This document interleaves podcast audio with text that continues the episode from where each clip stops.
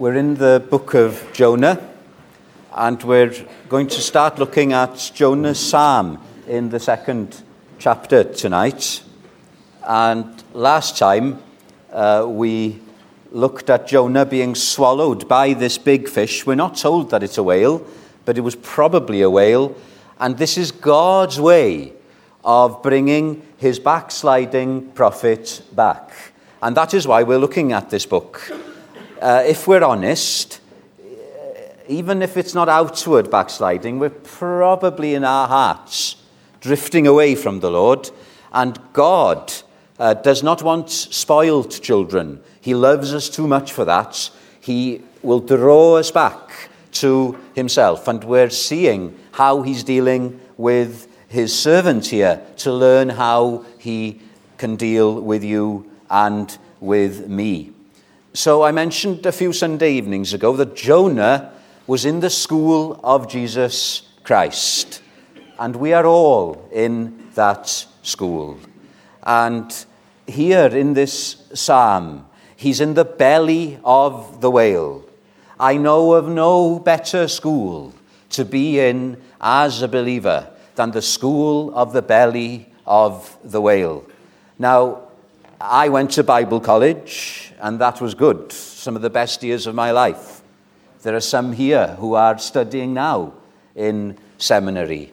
But you will learn things in the school of the belly of the whale that no Bible college will be able to teach you. Now, before we look at some of the lessons that Jonah is learning in the school of the belly of the whale, the school of Christ, let's just look at this psalm in terms of the structure, because it's poetry.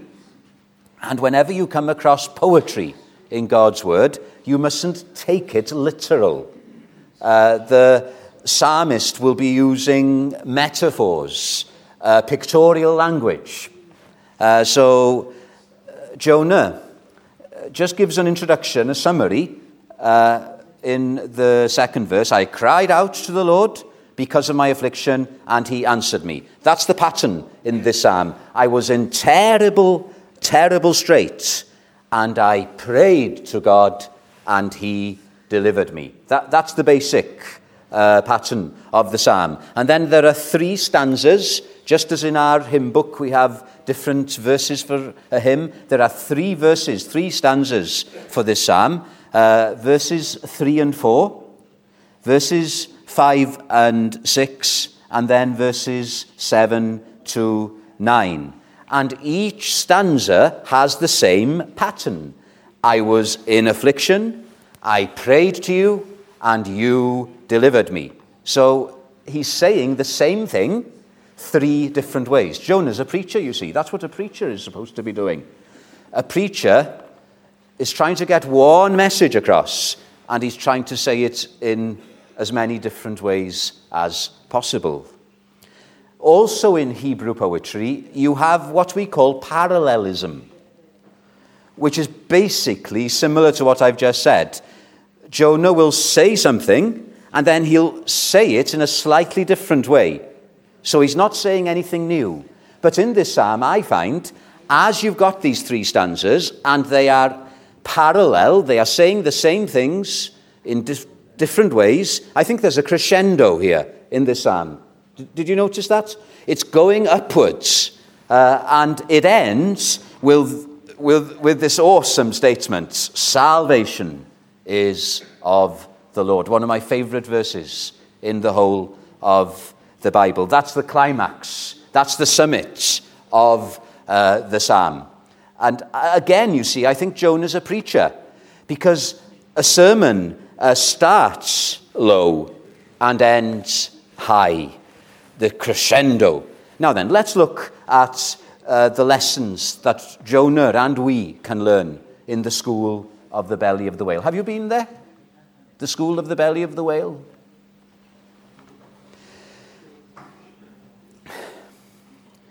I want to look at the first seven verses of the psalm, and I don't want to go through it verse by verse because it's poetry. I just want to look at three different things that the Lord is teaching Jonah and us in this school. Three different things. I'm stealing from Martin Luther here.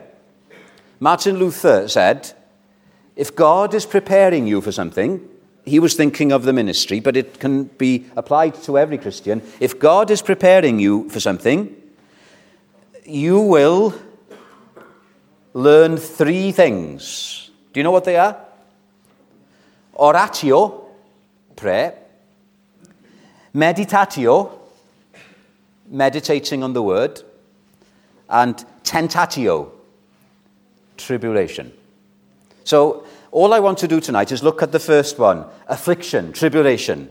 Th- this is the first lesson, if you like, we have to learn in um, the school of the belly of the whale. I've, I've got another quote from Luther. You, you see, Luther really had graduated in this school, so he, he's got so many gems. He said, affliction is the Christian's theologian. Isn't that good? Affliction is our theologian. I never knew the meaning of God's word until I came into affliction. Isn't that true of many of the Psalms? Uh, David didn't compose many Psalms when things were going well for him. Indeed, when David uh, was taking time off from battle, instead of composing Psalms, what did he do? He fell into sin. But when David was uh, in dire straits, when he was in affliction, that's when he penned some of his greater Psalms. And it's like that, isn't it? We learn more when we're in the belly of the whale than when things are going well. So, you know, there's a difference, isn't there, between learning something from experience and just learning it from a textbook. Here is Jonah. Oh, he knows the gospel he's supposed to be preaching, uh, and uh, he knows it in his head.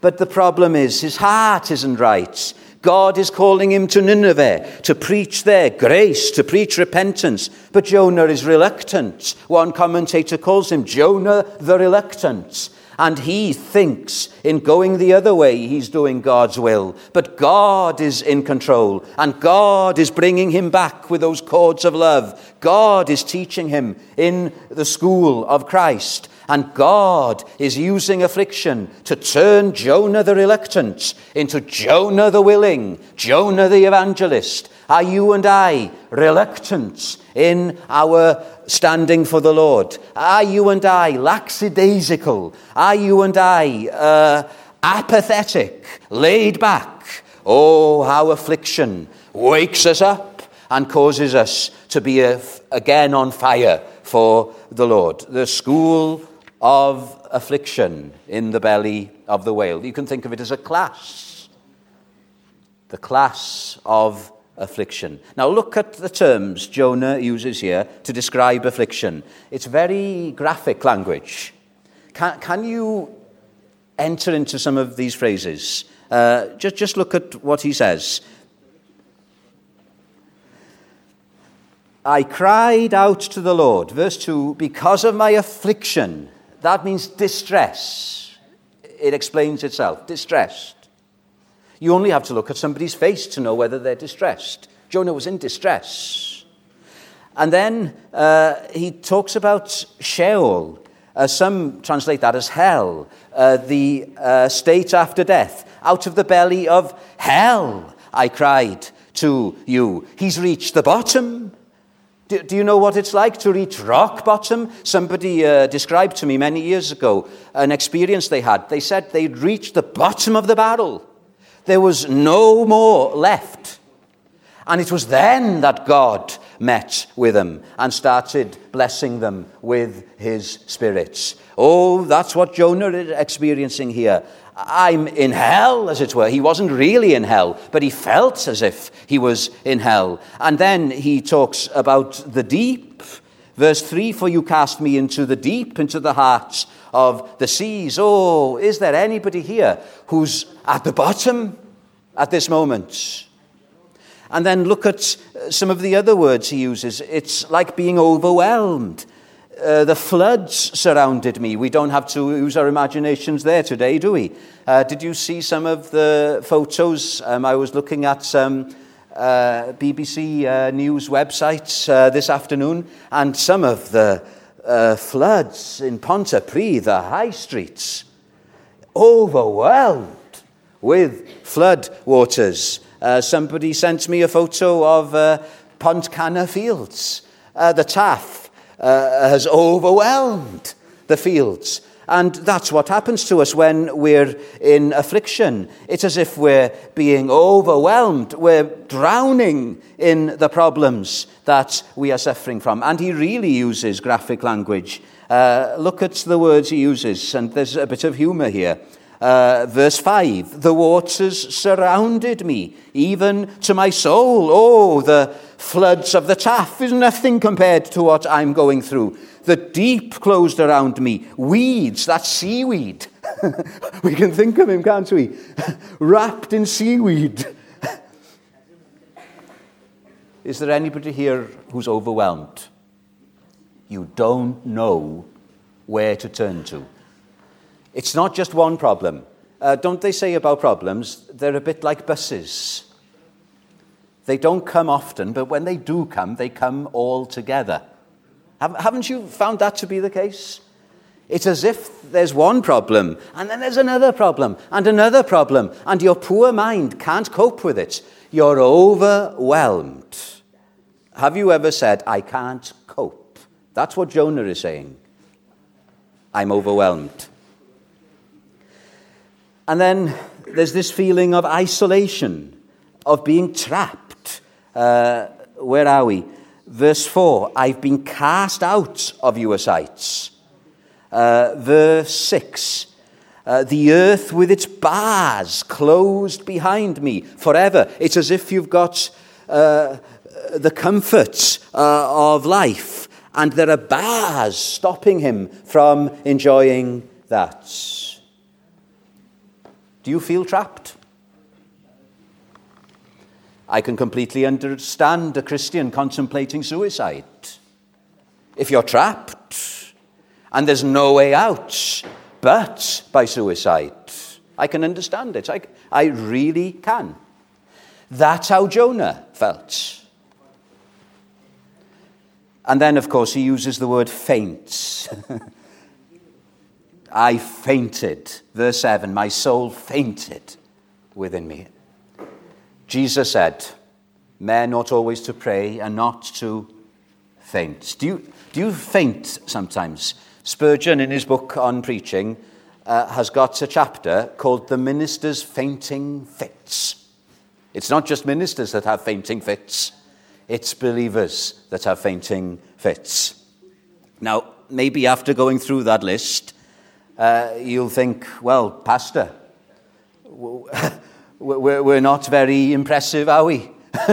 Jonah, he's a bit pathetic. And you seem to be saying that you're identifying with him. I am. I've been in the school of the belly of the whale. But do you know what?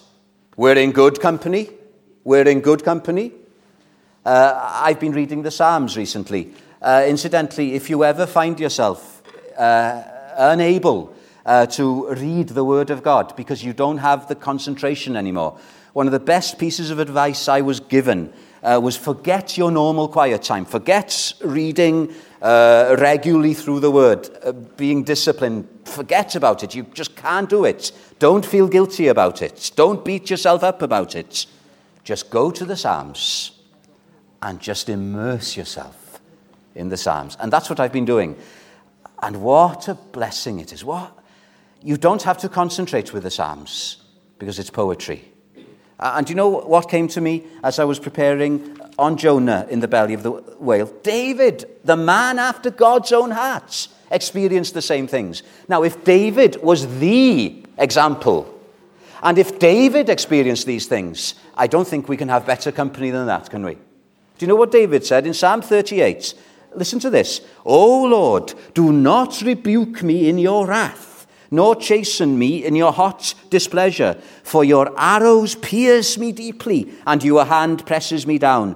There is no soundness in my flesh because of your anger, nor any health in my bones because of my sin. Mine iniquities have gone over my head like a heavy burden. They are too heavy for me. Praise God that David was able to say that. And then when you think of the greatest apostle, uh, the Apostle Paul in the New Testament, I read from Second Corinthians chapter four at the start of the service. Um, Second Corinthians chapter one, I'm sorry. In chapter four of Second Corinthians. Do you know what Paul says there? Have you ever come across this teaching that if you're really spiritual, you're not meant to have problems? Have you come across that teaching? It's called health and wealth. That if you've got loads of faith, you're not going to suffer. And I've I've come across, um, I shouldn't be uh, reading some website, I know, but I've come across prosperity preachers who've said that they've claimed before God uh, a private jet, and God has given it to them. You know, the Apostle Paul didn't have his private jets. Do, do you know what the Apostle Paul said? I, I'm just reading from Second Corinthians four, verse seven. We have this treasure of the gospel in earthen vessels, jars of clay. How feeble a jar of clay is, that the excellence of the power may be of God and not of us. What was Paul's experience? No problems? Not at all. We are hard pressed on every side, yet not crushed. We are perplexed, but not in despair, persecuted, but not forsaken, struck down, but not destroyed. Didn't we pray before I was ill that the Lord would visit us? Um, I remember some of you praying on Wednesday nights that the Lord would really bless me and meet with me and meet with us as a church. My friends, how does that happen? It happens often in the school of the belly of the whale. If we want to know Christ visiting us, it won't be in just a wonderful way. It will be preceded by us going through the school of the belly of the whale. I believe God is working, you see. I, I believe God is moving in the top of the mulberry bushes. And the fact that things get harder for us is just proof of that. Affliction, the school of the belly of the whale. We're in good company. We really are. And I haven't mentioned the greater than Jonah, Jesus Christ, a man of sorrows and acquainted with grief. If you, if you want to read about some other men and women of God who have been in this school, I can highly recommend John Piper. He's got loads of mini biographies, and they've put them together now in big, in a big tome, and it's well worth reading. And I just want to read a quotation from this. You know, when I came out of Bible college, I thought I knew everything. And I was inflicted upon the poor folk in Caergwrle, much godlier people, much more experienced saints, and they had this young preacher who thought he had the answers.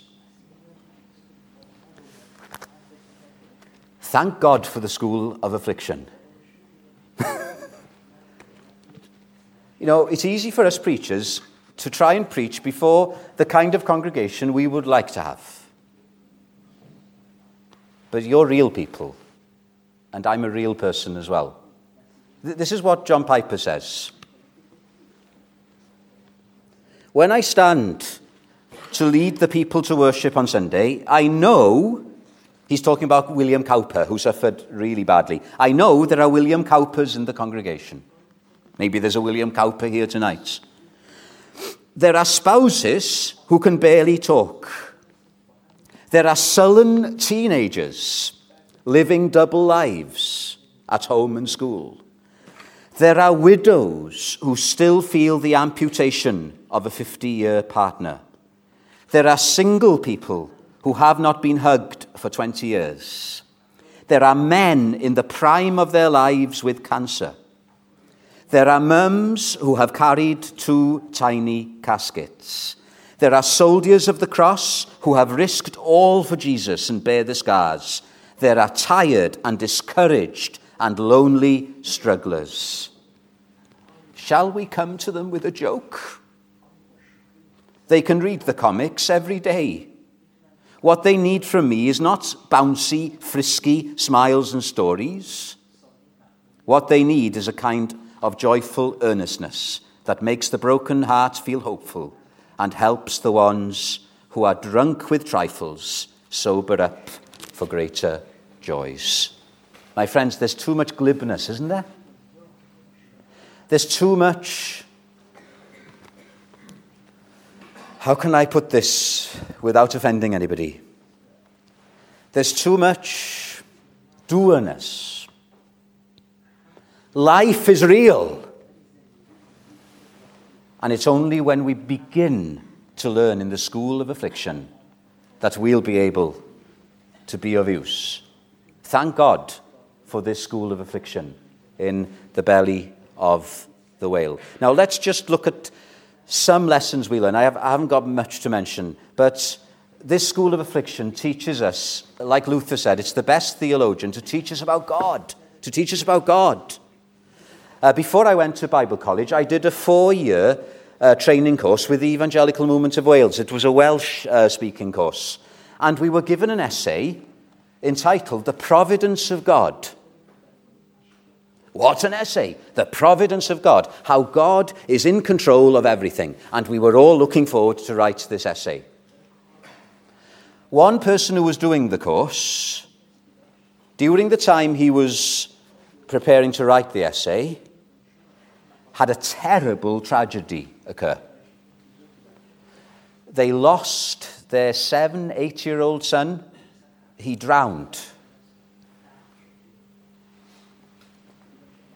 And he said afterwards, I had to write an essay on the providence of God. Now I am really learning about the providence of God. You know the difference? You know the difference? Uh, Job said, what did Job say?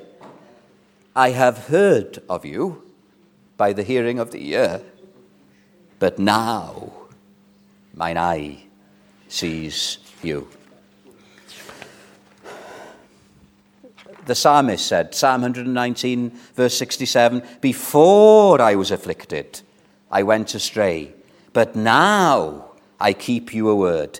It is good for me that I have been afflicted, that I may learn your statutes. The man who experienced that terrible tragedy, he said, and another person in the church where they were worshipping at said to me, they've never known such a sense of heaven since that accident happened. They wouldn't wish that upon anybody. It was a terrible tragedy. But they can look back, and they can look back at the belly of the whale, and they can say with the psalmist, it was good for us to have been through that, because we've learned things about God that we never would have learned otherwise. The school of affliction, the theologian of affliction. Now, look at some of the terms that Jonah uses. Um, I want to try and uh, get you to understand some of these things.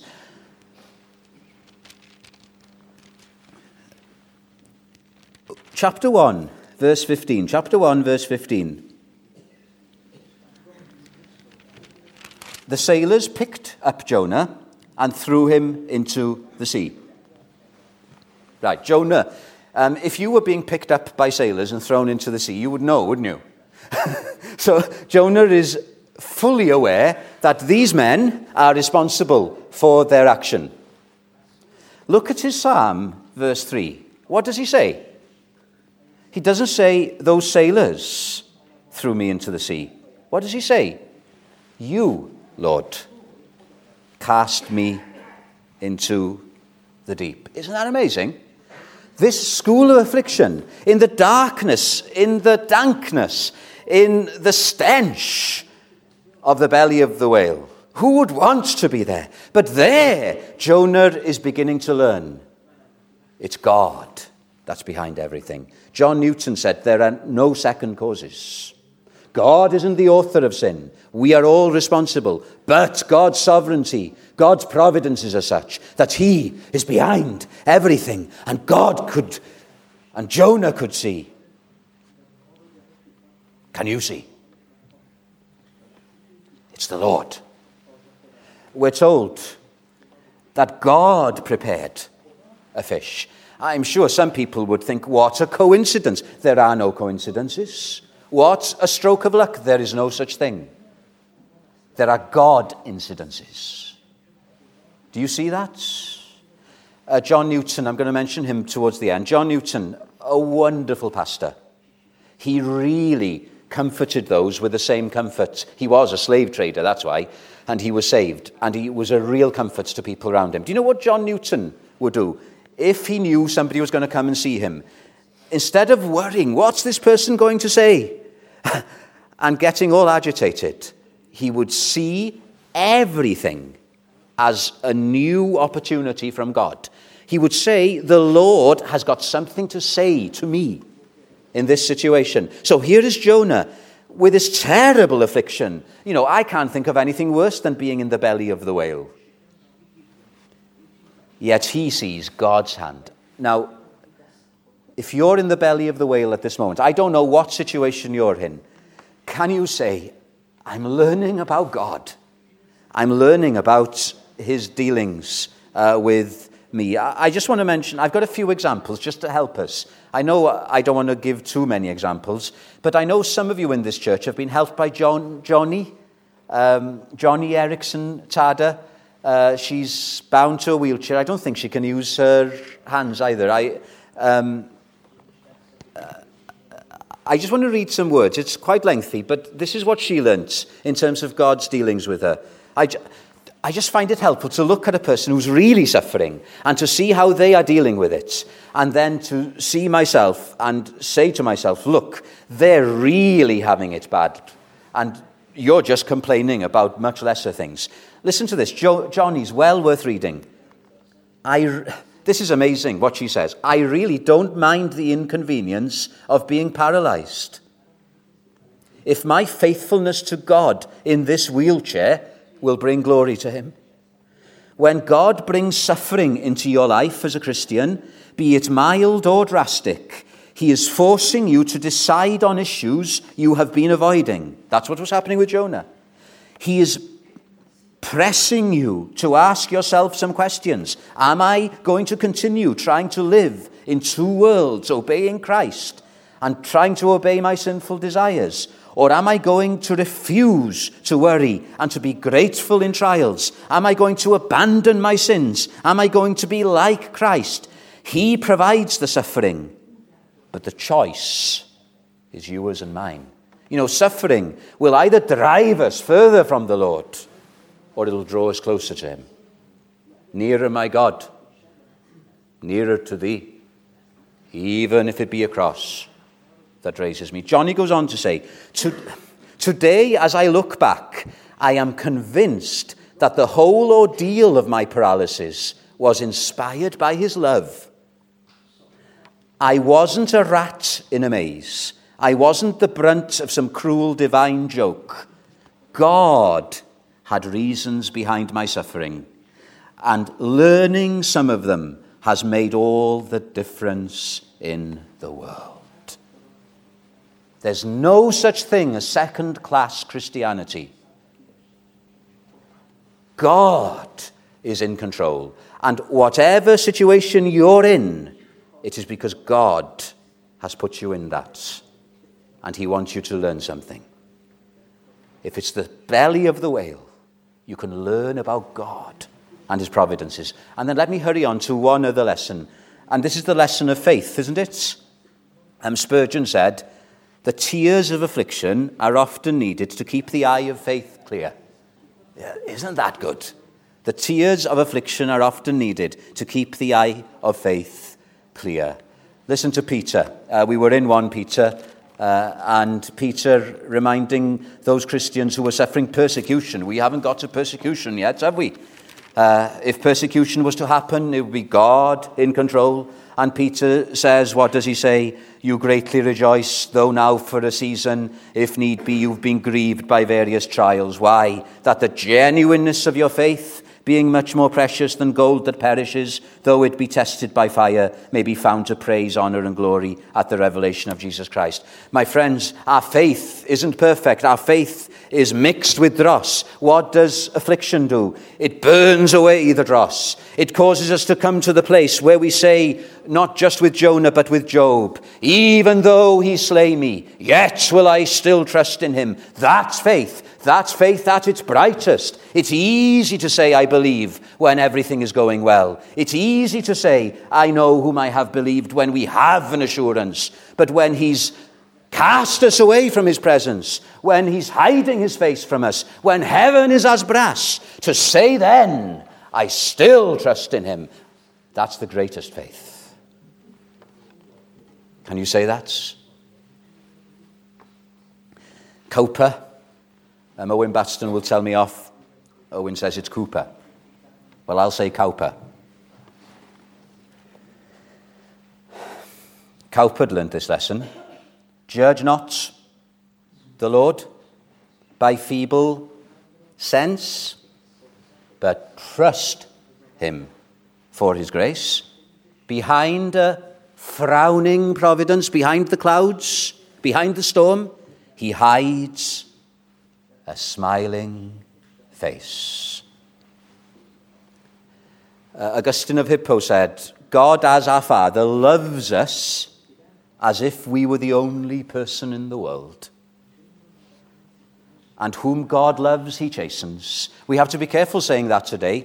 Um, we've all been shocked at some of the allegations and uh, revelations that have come out in some of the uh, Christian camps in England, haven't we, over these last few years, uh, about uh, one man in particular using such verses, whom the Lord loves, he chastens, to give uh, physical beatings uh, to uh, young men, uh, using uh, physical beatings and uh, the sight of blood uh, as a means of encouraging us uh, to follow after the Lord. That's horrible. Do you know what that is? Uh, Meryl Davis has touched on that kind of thing in his book. It's spiritual abuse. Listen, when God says, as a wise father, I chasten, it's it's not abuse. It's love. It's real love, not sentimental love. It's love that won't spoil his children. Jonah was experiencing it. We have experienced it. This is love. Now let me just finish. Uh, oh, my friend, can, can you say with Cowper? I want to just encourage you, ye fearful saints, fresh courage take. You know, you may be in the belly of the whale at this moment. You know God's nearness, don't you? Even if you don't feel his nearness, you're trusting in him. Because it's often when things are going well that we forget about him. And when God removes the props and we find ourselves in the storm, then we are often in a better place spiritually. But for those of you who are not in the belly of the whale and you're worried about what may happen, are you like that? I'm often like that. I think, what would I do if I was in the storm? Listen to Cowper. Fresh courage take. Those clouds on the horizon that you so much dread. Yes, it's a storm, but they're big with mercy and shall fall in blessings on your head. Who knows? This might be God's way of drawing you near to him. John Newton, William Cowper. Do you know they were neighbours in Olney? Uh, where, where's Olney? Is Olney in Buck- Buckinghamshire or Northamptonshire? I don't know, somewhere in the Midlands. And I I don't know, did did they live back to back? And did um, Cowper have a... a little um, gate that he could go uh, from his back garden into Newton's back garden? That's how I imagined it. I don't think it was like that. But apparently they used to, Cowper used to go into Newton's study often with all his problems, and Newton would just encourage him. But they would walk, Newton would walk Cowper home then, and they would just encourage one another with these things. I just like to imagine Cowper being overwhelmed with problems and going into his back garden and opening the gates and then finding himself in Newton's back garden and knocking the door of the study. May we be Newtons.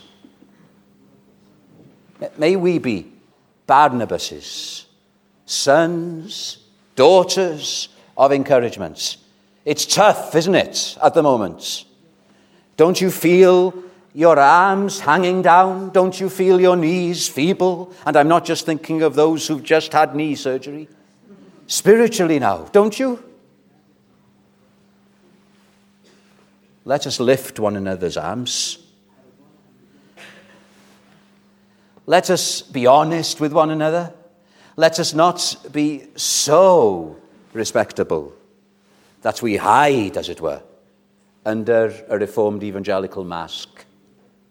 Let church be a place, like Adullam's cave, when David was fleeing from Saul, and he gathered in this cave with all the maim, with all the weak, with all that were afflicted, and they were a motley crew of people encouraging one another in that cave. May this church be such a place. May, may we be those who don't judge, but because we are in the school of affliction, may we be gentle with one another. Uh, well, I don't know what this week has in store, but I know one thing. Our Father's in control. And whatever will happen, he will overrule it so that we can learn something of him. John Flavel, uh, the men's uh, reading group, are going to start a John Flavel book. Uh, there's another John Flavel book. I don't want to give you too many books to read. The Mystery of Providence. We don't understand providence. But Flavel talks about communing with God in his providences. Wonderful. Co- commune with him. See a problem, not as an obstacle, but as a door, an opportunity to learn more of God and to trust him more.